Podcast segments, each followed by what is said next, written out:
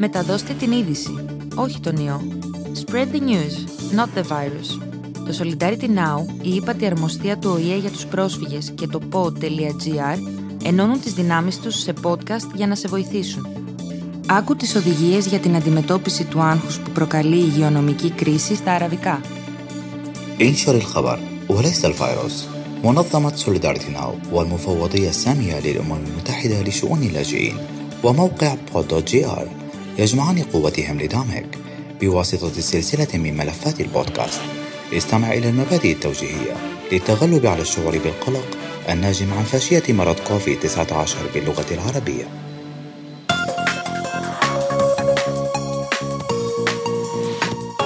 انشر الخبر وليس الفيروس.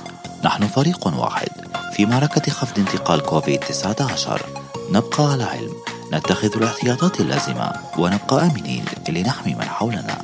عنوان الحلقة التعامل مع التوتر. منظمة سوليدارتنا والمفوضية السامية للأمم المتحدة لشؤون اللاجئين وبناء على المبادئ التوجيهية لمنظمة الصحة العالمية ومنظمة الصحة العامة الوطنية EODY تعلمكم عن كيفية التعامل مع التوتر المرتبط مع تفشي كوفيد-19 واحد من الطبيعي أن تشعر بالحزن أو التوتر أو الارتباك أو الخوف أو الغضب. أثناء الأزمة التحدث مع أشخاص تثق بهم يساعد على التخفيف من هذه المشاعر كالتواصل مع أصدقائك أو أسرتك. اثنان فكر بالأسباب التي تشعرك بالاكتئاب. قسم الأسباب المحتملة إلى ثلاثة فئات. ألف الأسباب التي يوجد لها حل عملي. باء تلك التي ستتحسن مع مرور الوقت. جيم تلك التي لا يمكنك أن تفعل شيء لتغييرها. حاول التخلص من مخاوفك بشأن المشاكل التي تندرج تحت الفئتين ب وجيم ثم فكر ما الفائدة من القلق على شيء لا يمكنني إصلاحه؟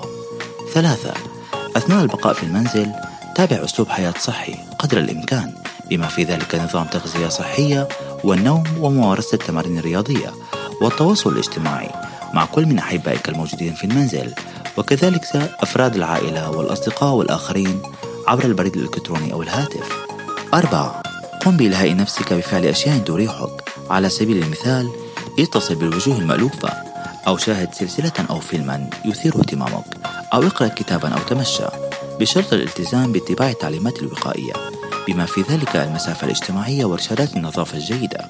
خمسة امتنع عن التدخين وشرب الكحول أو تعاطي المخدرات بمختلف أنواعها للتغلب على مشاعرك. ومع ذلك إذا شعرت بالإرهاق فتحدث إلى أحد العاملين أو المرشدين الصحيين للتحدث إلى شخص باللغة العربية للتغلب على التوتر.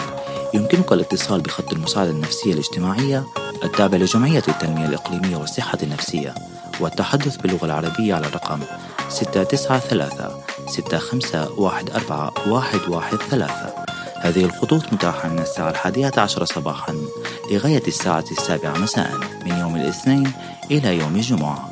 ستة جهز خطة وحدد المكان الذي يمكن أن تذهب إليه وكيف تلتمس المساعدة لتلبية احتياجاتك الصحية الجسدية والنفسية. إذا اقتضى الأمر. سبعة. ابحث عن الحقائق واجمع المعلومات التي ستساعدك في تحديد المخاطر بدقة حتى تتمكن من اتخاذ الاحتياطات المعقولة.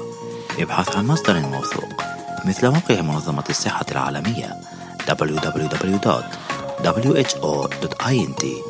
أو موقع منظمة الصحة العامة الوطنية. Eody.gov.gr/en/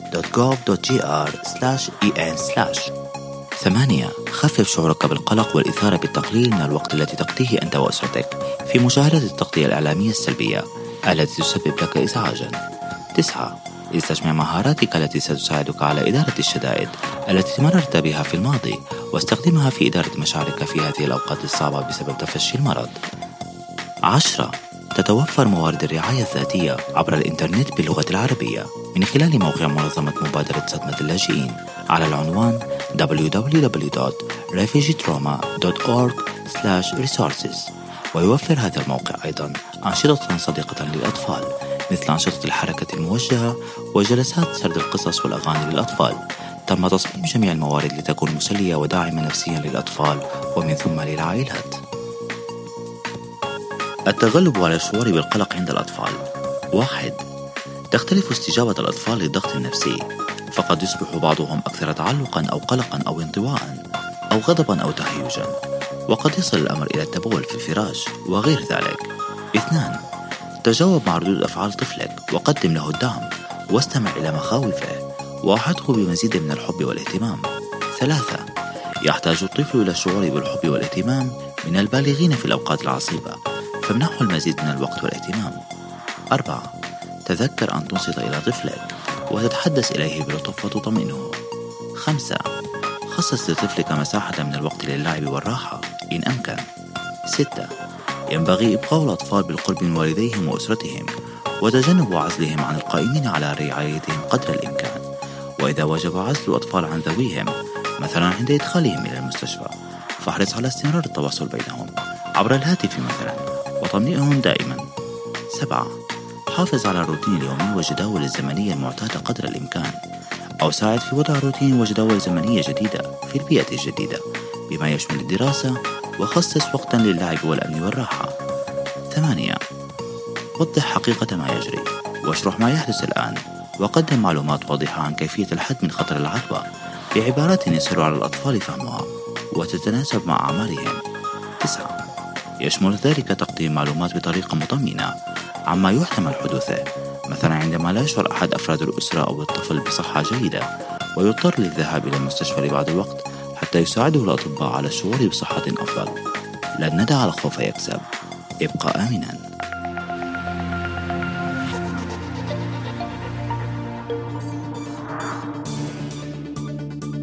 It frequently asked questions for migrants.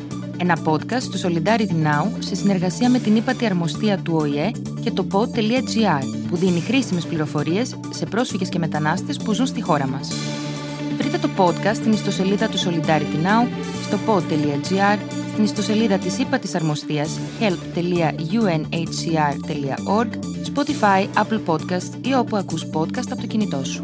كانت الأسئلة المتكررة للمهاجرين. ملف بودكاست أعدته سوليدارتي ناو بالتعاون مع المفوضية السامية للأمم المتحدة وموقع بادو جي آر يعطي معلومات مفيدة للاجئين والمهاجرين المقيمين في اليونان.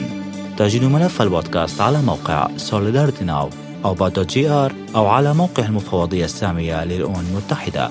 help.unhcr.org كما يمكن أن تجده على سبوتيفاي أو Apple Podcasts أو على أي موقع كنت تستمع فيه إلى ملفات البودكاست من هاتفك المحمول.